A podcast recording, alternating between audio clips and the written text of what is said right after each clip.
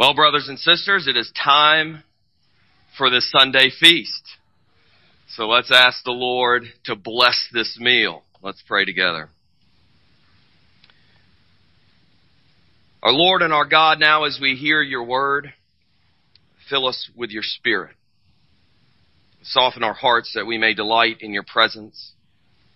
Sharpen our minds that we may discern your truth. Shape our wills that we may desire your ways. We pray this through Jesus Christ our Lord. Amen.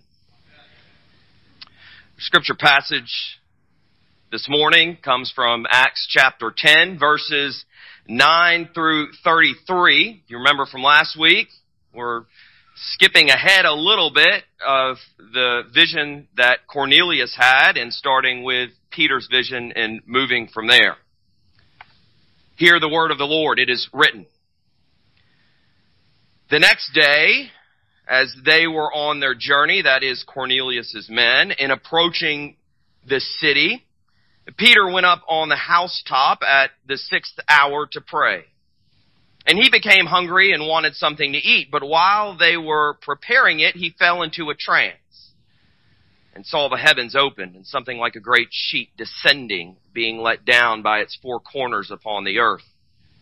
In it were all kinds of animals and reptiles and birds of the air. And there came a voice to him, Rise, Peter, kill and eat.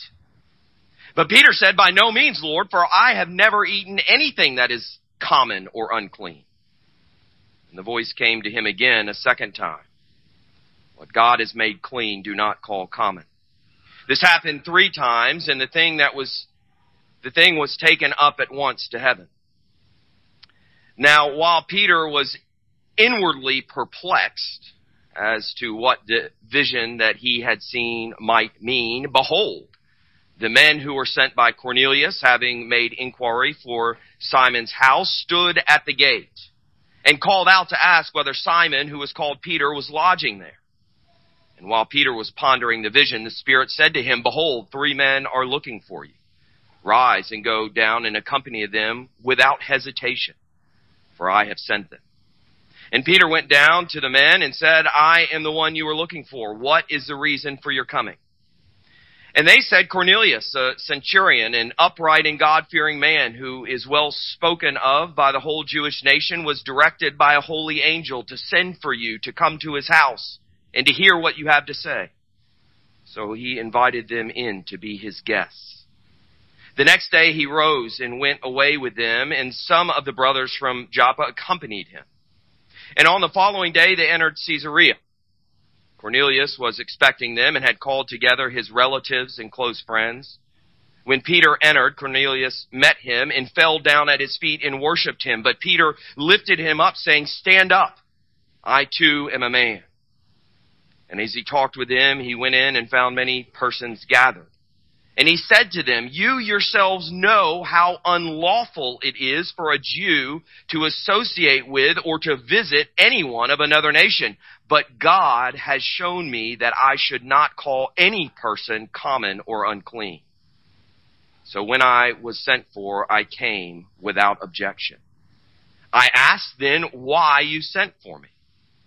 And Cornelius said, Four days ago, about this hour, I was praying in my house at the ninth hour, and behold, a man stood before me in bright clothing and said, Cornelius, your prayer has been heard, and your alms have been remembered before God. Send therefore to Joppa and ask for Simon, who is called Peter. He is lodging in the house of Simon, a tanner by the sea. So I sent for you at once, and you have been kind enough to come.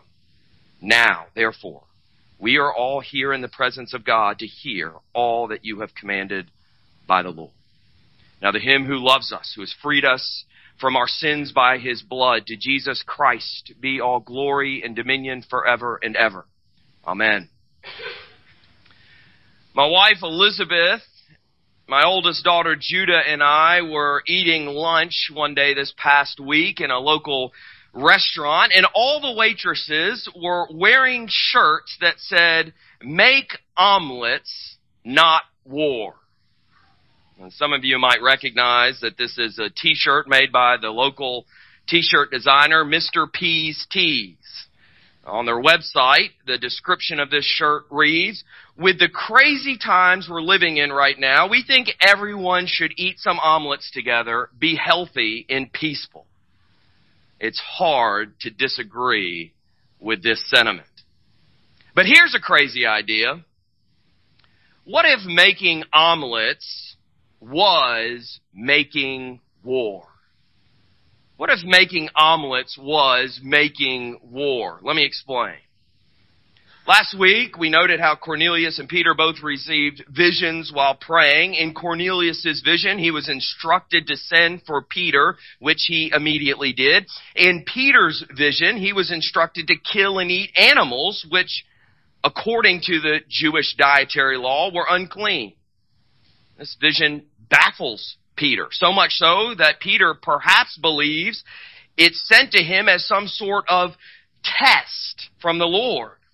He, being a good, faithful Jew, wants to respond faithfully, so he states, maybe proudly, by no means, Lord. I've never eaten anything that is common or unclean. Now he can pat himself on the back for passing this test, right? Wrong. We're told that the voice came to him a second time saying, what God has made clean, do not call common. And Luke tells us that this happened three times before this sheet in his vision is taken back up into heaven. And maybe we can imagine that each time Peter received this same vision, he became more confused.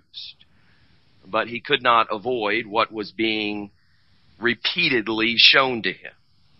So now, after seeing this strange vision three times, Peter is really baffled. He wasn't quite sure what to make of it.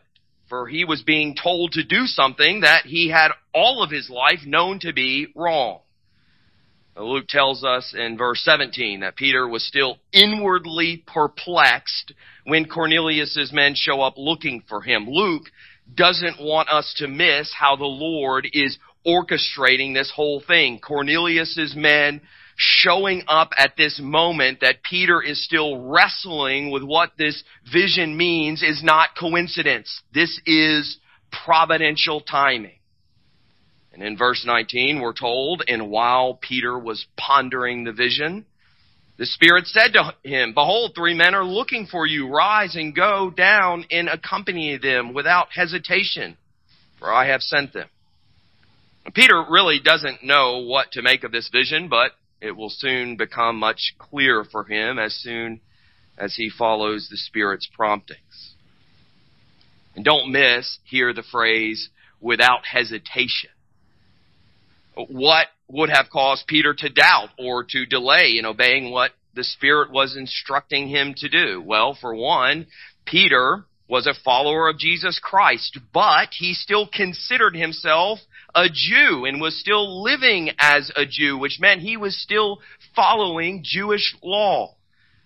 Peter is about to be invited to come to visit Cornelius. Herein lies the problem. Cornelius, while being identified as an upright and God-fearing man, while being well spoken of in the Jewish community, was not a Jew. He was a Gentile, a Roman centurion. He had not submitted himself to circumcision, as we will have confirmed in chapter 3, verse 11, or verse 3. Chapter 11, verse 3. Get that right? Meaning he had not become a proselyte and fully accepted the Jewish faith, to which we might respond, so what? He was a good guy, a virtuous guy, a godly guy. That he wasn't a Jew might seem to be no big deal for us, but Cornelius being a Jew, being a Gentile was a big deal because this would mean that Peter could not have any sort of true fellowship with him. Why? Because Gentiles were understood to be ceremonially unclean. And Jews were therefore not to associate with them because it would defile them to do so. You see, the Jewish people had been given ceremonial laws that were meant to set them apart from the other nations about what they were to eat, about what they were to wear, about how they must cleanse themselves before the Lord. in order to separate them out as God's people from the other nations. As one commentator points out in Leviticus chapter 20 verses 24 through 26, the laws of clean and unclean are linked precisely to Israel's separation from the rest of the nations. And the commentator then goes on to give the implication for this for Jewish Christians, especially for Peter here. The Jewish food laws represented, presented a very real problem for Jewish Christians in the outreach to Gentiles. One simply could not dine in a Gentile's home without inevitably transgressing those laws either by the consumption of unclean flesh or of flesh that had not been prepared in a kosher, i.e. ritually proper fashion. We're going to see this later in Acts 15. And this would have been no small dilemma for Peter. And it's no small dilemma for the early church. This is what might have given Peter doubt or delay in obeying the Spirit's promptings. He was being invited to have fellowship with a Gentile and to share the gospel with him. And based on his working beliefs, he could do neither, really. He could not associate with a Gentile, which meant he couldn't truly extend the gospel to him without him first converting to the Jewish faith. But God was leading Peter through this vision to this encounter where he is commanded to go with these men to Cornelius, a Gentile, and he wasn't to have any scruples about going and extending the gospel to him and leading him into faith into, in Jesus Christ. And we know the story. Peter does go, and as he goes, he's working out the meaning of this vision. And we're meant to see with Peter that the dietary laws concerning which foods were clean and unclean, all that has been overturned by God, thus removing this barrier between Jews and Gentiles and allowing for the gospel to go to the Gentiles. It was allowing the gospel to reach the ends of the earth and for people of every tribe, nation, and tongue to be welcomed into the family of God. It's a tremendously important moment in Acts in salvific history. But it wasn't just the food that was no longer to be considered unclean. It was the Gentiles themselves. This is the conclusion that Peter gets to. When Peter finally arrives at Cornelius' home a few days later and meets Cornelius along with all of his friends and relatives, Peter comments to them, You yourselves know how unlawful it is for a Jew to associate with or visit anyone of another nation. But God has shown me that I should not call any person common or unclean. All of them were aware that this was a big deal that Peter was there. They are all aware that this was the Lord's doing. And there's some wonderful lessons for us here. For one, we can eat all our favorite foods, right? If you want to wrap your freshly killed dove or duck meat in some bacon, or if you just want to eat bacon by itself, or if you want to use milk to marinate your venison, or if you want to have some crawfish etouffee like I did on Friday, or some fried alligator or frog legs, go right ahead. But that doesn't really get to the heart of it, does it? Some take this passage to mean that the purity laws can be dismissed as though they were simply an old category and that purity simply doesn't matter to God any longer. It's certainly true that the dietary laws are no longer in effect. And this is sort of an aside, sort of. But I always shake my head when I hear someone make a comment about how Christians choose to ignore some laws in the Bible while holding to others. And usually what I hear is that Christians fuss about laws related to things like sexual morality. Even though they eat shellfish and wear clothing of multiple fibers.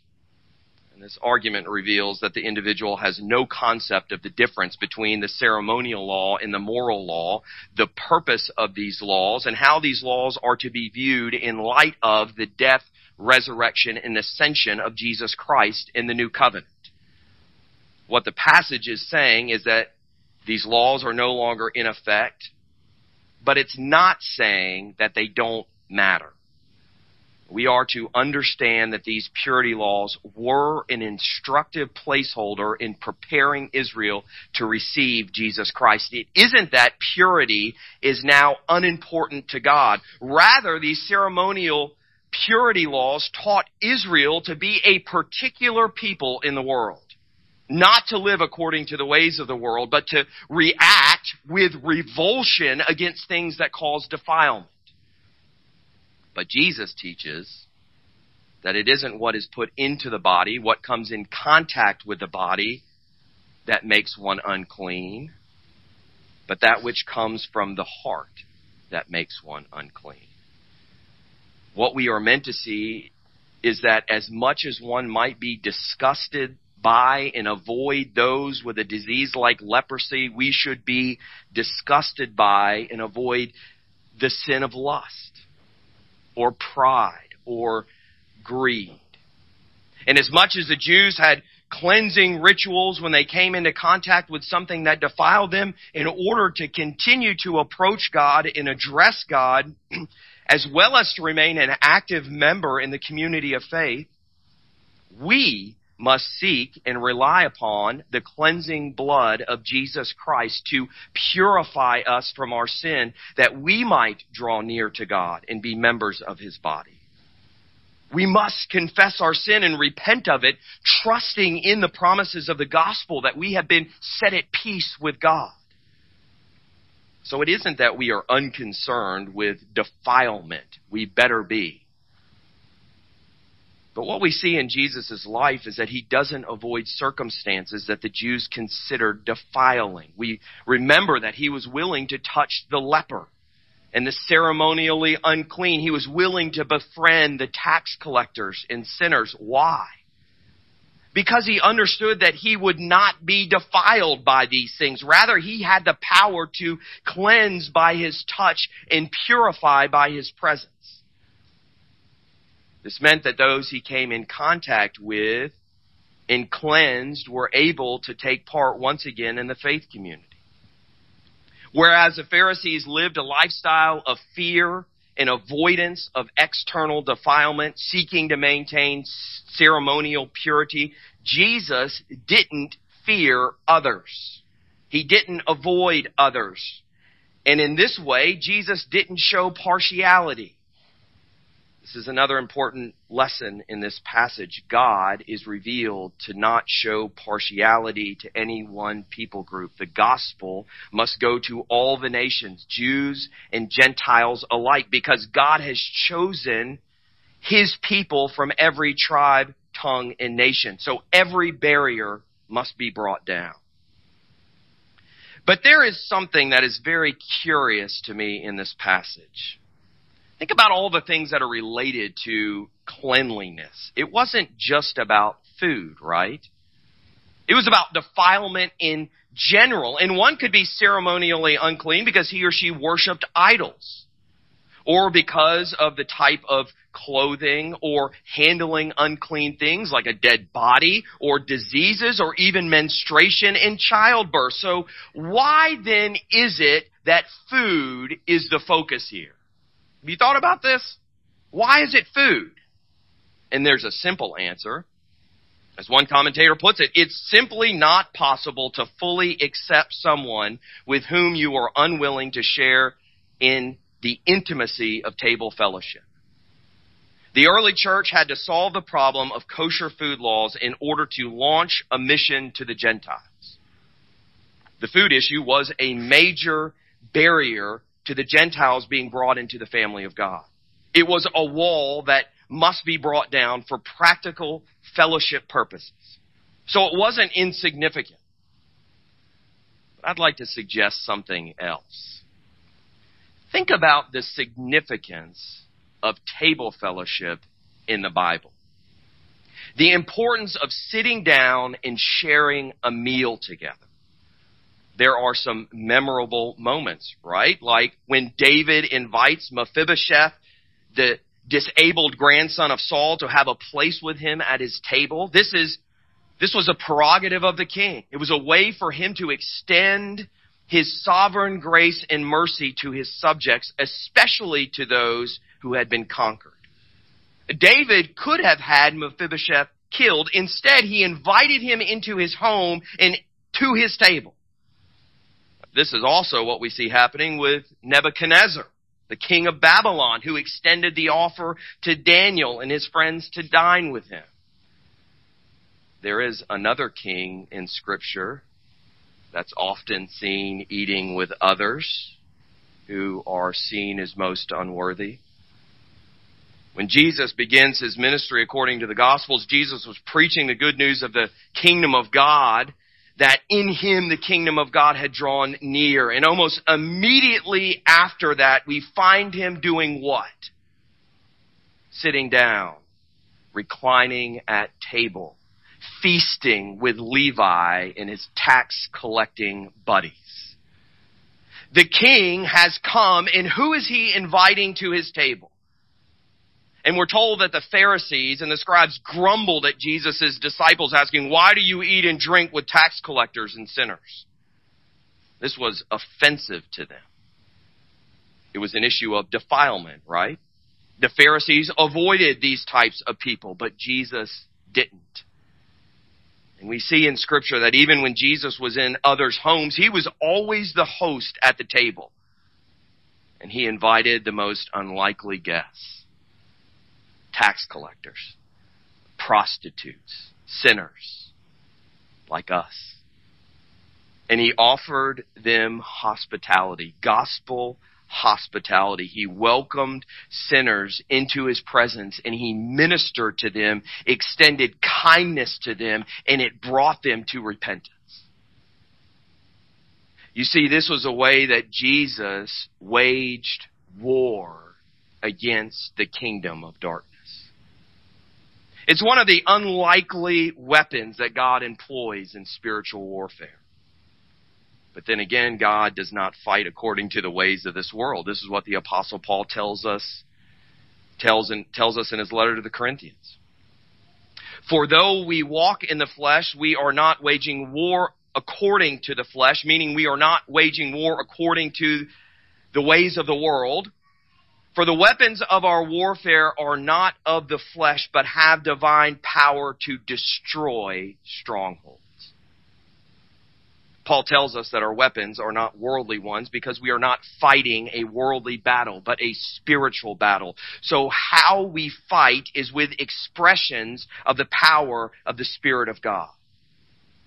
But before we determine what the means of our warfare is that will be used as expressions of the power of the Spirit, we have to first determine what we are waging war against. And we know that we are fighting against the powers of darkness, but Paul says here that our warfare is aimed at destroying strongholds. Stay with me aimed at destroying strongholds. This word stronghold alludes to the bulwarks constructed by citizens to protect their city from outside invaders. So what are the bulwarks constructed by the prince of darkness to keep people from hearing and receiving the gospel? Well, Paul says that they are destroying arguments and every lofty opinion raised against the knowledge of God, and this gives us a hint. His opponents have raised objections to his preaching and to his apostolic authority. But this doesn't mean that Paul simply responds with verbal, intellectual arguments. This isn't a debate with words. Even though this might be how we interpret what Paul is saying here in 2 Corinthians 10, since he states that they are taking every thought captive to obey Christ. If we look at the full context, though, what Paul is saying is that he offers his life as a witness to the power of God, to affirm the gospel he preaches. How? Through his weakness, through his suffering, through making himself vulnerable to those around him. If you've been reading the daily devotion for this month's table talk, then you've been seeing Paul's argument here in 2 Corinthians, even in the early chapters of this epistle. He says here in chapter 10 though that he's being criticized for his humility, that he isn't employing the rhetoric of his day. He could have argued with the best of him, best of them, but he isn't. What he wants rather is for others to see his brokenness in order that they might see in him the meekness and gentleness of Christ. It doesn't mean that Paul wasn't pointing out errors in heretical thinking. It doesn't mean that he wasn't correcting others with the truth of the gospel. But the reality is we don't argue people to faith. I've tried it. I was a philosophy major. We love to dabble in logic and rhetoric. It doesn't work. And it doesn't work because what we are trying to do when we share the gospel isn't just to change the mind. We're trying to change the heart. This is the key. And the heart is the center of the will. We will chase after what we desire. And Satan knows this. And so he creates bulwarks. And what are those bulwarks? Pride, hatred, anger, jealousy, self-righteousness, suspicion. Satan uses these sorts of things to create hard-heartedness in us against others and against the gospel of Jesus Christ. And this is what causes divisions among us. Pride isn't going to be argued away. Hatred isn't going to be argued away. It'll only become further entrenched. We're seeing that right now in our country. So why did Jesus dine with sinners? Because it broke down the bulwarks of Satan and turned sinners' affections to himself. As Rosaria Butterfield points out, Jesus dines with sinners not because sin is no big deal, Jesus dines with sinners not because he expects us to go on sinning. Jesus dines with sinners not because he knows that some of us are just more prone to certain sin than others and he gives us a free pass when our inclinations lead us into sin. Jesus dines with sinners so that he can get close enough to touch us. So that he can participate in the intimacy of table fellowship as a healer and a helper. Jesus comes to change us, to transform us, so that after we have dined with Jesus, we want Jesus more than the sin that beckons our fidelity. This is why God focused on food here in Acts 10. Table fellowship was to be a primary weapon employed in the warfare against the kingdom of darkness. It was the way that God broke down the barriers between Jews and Gentiles. But even more than this, it was to be the means by which the Gentiles would experience the hospitality of God in Jesus Christ through his people. It was a way that the Gentiles would be invited to sit at table with the King of Kings through the Jewish Christians and come to know his kindness. It was a way for the Gentiles to be touched by Jesus, transformed by Him, because it would provide the means by which Christians could effectively share the gospel with them. Fellowship with food would open up their ears and hearts to the gospel. But here's the reality. Even though we don't experience this division between Jews and Gentiles, even though this isn't an issue for us, gospel hospitality, especially through table fellowship, is still an effective weapon in God's arsenal. It's still a means by which walls are destroyed, and there are still plenty of things dividing believers from non-believers. Bulwarks that Satan has created and that God is working to destroy table fellowship is still a means by which people come into contact with Jesus Christ through his people. And so table fellowship isn't merely something to be employed within the church community. You see this rhythm of life that we share among ourselves as a Christian community, extending hospitality to one another, sharing meals together as God's people. We found the early church already doing this in Acts. We're also called to extend this hospitality to those beyond our community. Now, I know this might sound really odd and counterintuitive in a world that continues to grow more hostile around us. As Rosaria Butterfield states in her book, The Gospel Comes with a House Key, let's face it, we have become unwelcome guests in the post Christian world. Our children ride their scooters in neighborhoods where conservative Christianity is dismissed and denounced as irrelevant, irrational, discriminatory, and dangerous. Many of us go to work in places where sensitivity training has become an Orwellian nightmare, where sexual orientation is now considered a true category of personhood, who you really are, where biological sex is no longer considered a factual reality, offering God's design blessing for all humanity, but only a psychological reality, its meaning subject to how you feel. Christian common sense is declared hate speech by the new keepers of this culture. The old rules don't apply anymore. And as much as we wish that this were not true of our little southern community of Monroe and West Monroe and Ouachita Parish, we know all too well that it is true here. The question is, how will we respond as the world around us continues to grow more and more hostile to the church? We've only got a few options. Do we try to conform Christianity to be something that's simply agreeable to all? Is that what we do? Do we make it a respectable religion without offense? It's an option. It's an offense to the gospel, though. Another option is to simply isolate ourselves. Shut ourselves in, build bigger walls around ourselves to protect ourselves, build a moat, pull up the drawbridge. And maybe we can shoot arrows from inside our fortress through Twitter and Facebook. But is that obedience to God? Is that the type of warfare that drives out darkness and brings in the kindness of the gospel?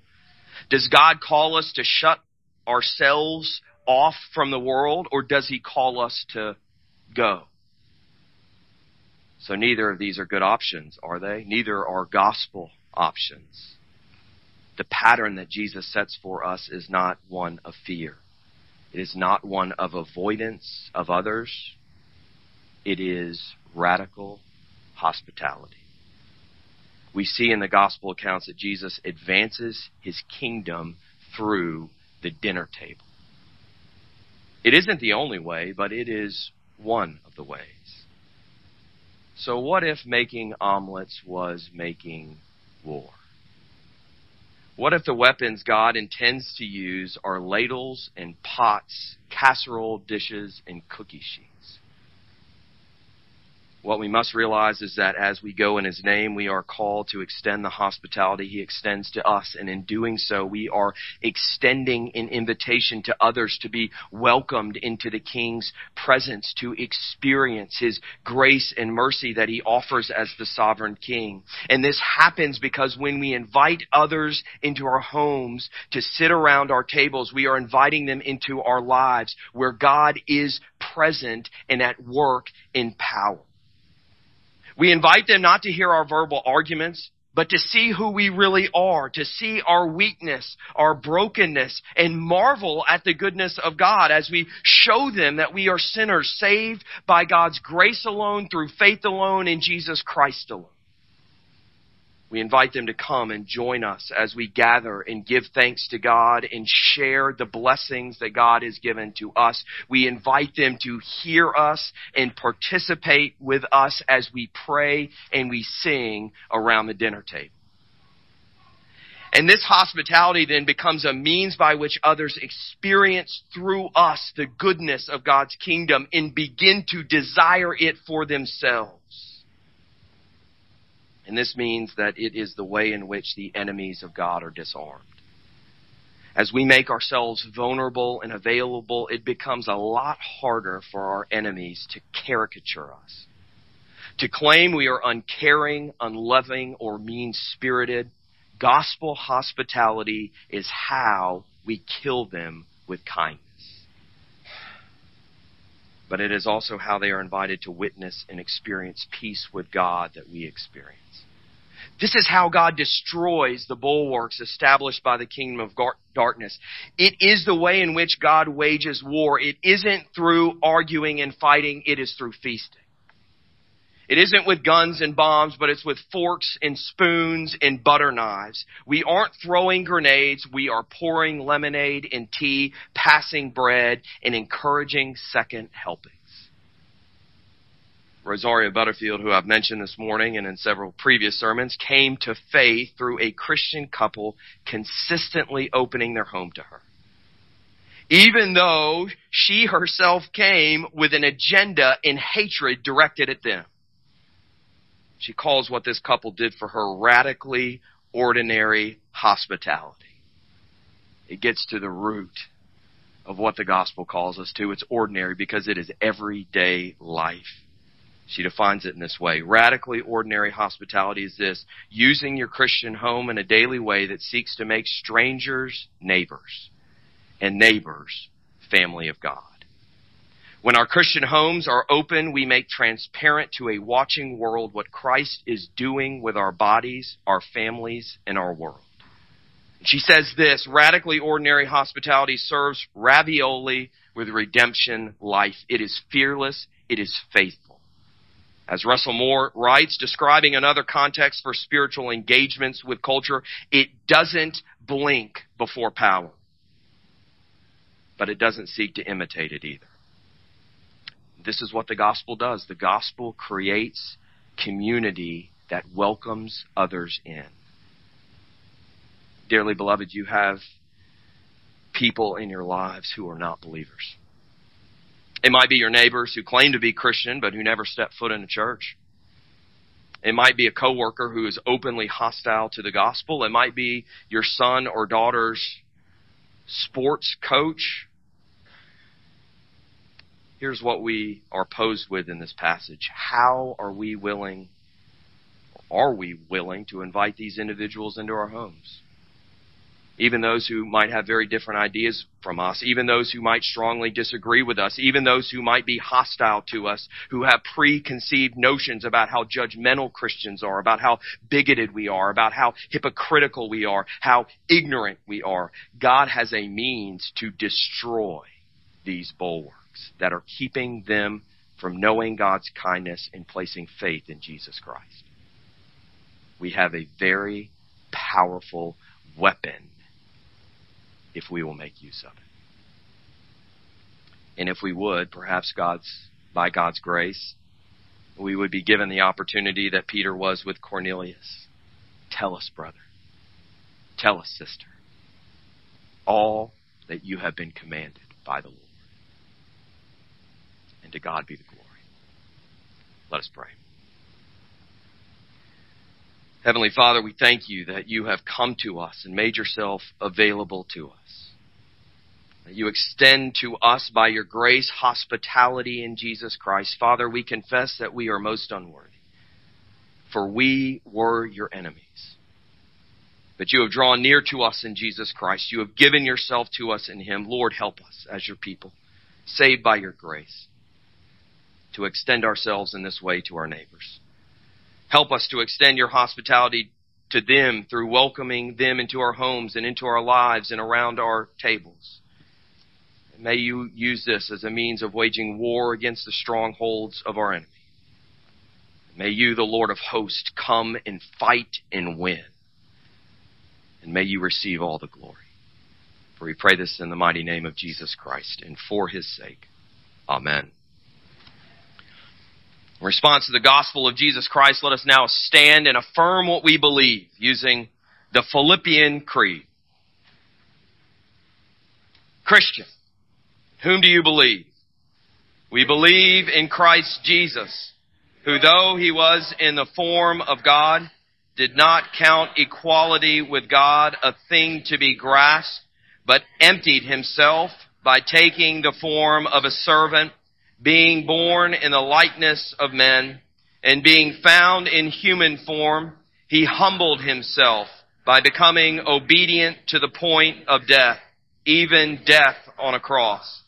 Therefore God has highly exalted him and bestowed on him the name that is above every name, so that at the name of Jesus every knee should bow in heaven and on earth and under the earth and every tongue confess that Jesus Christ is Lord to the glory of God the Father.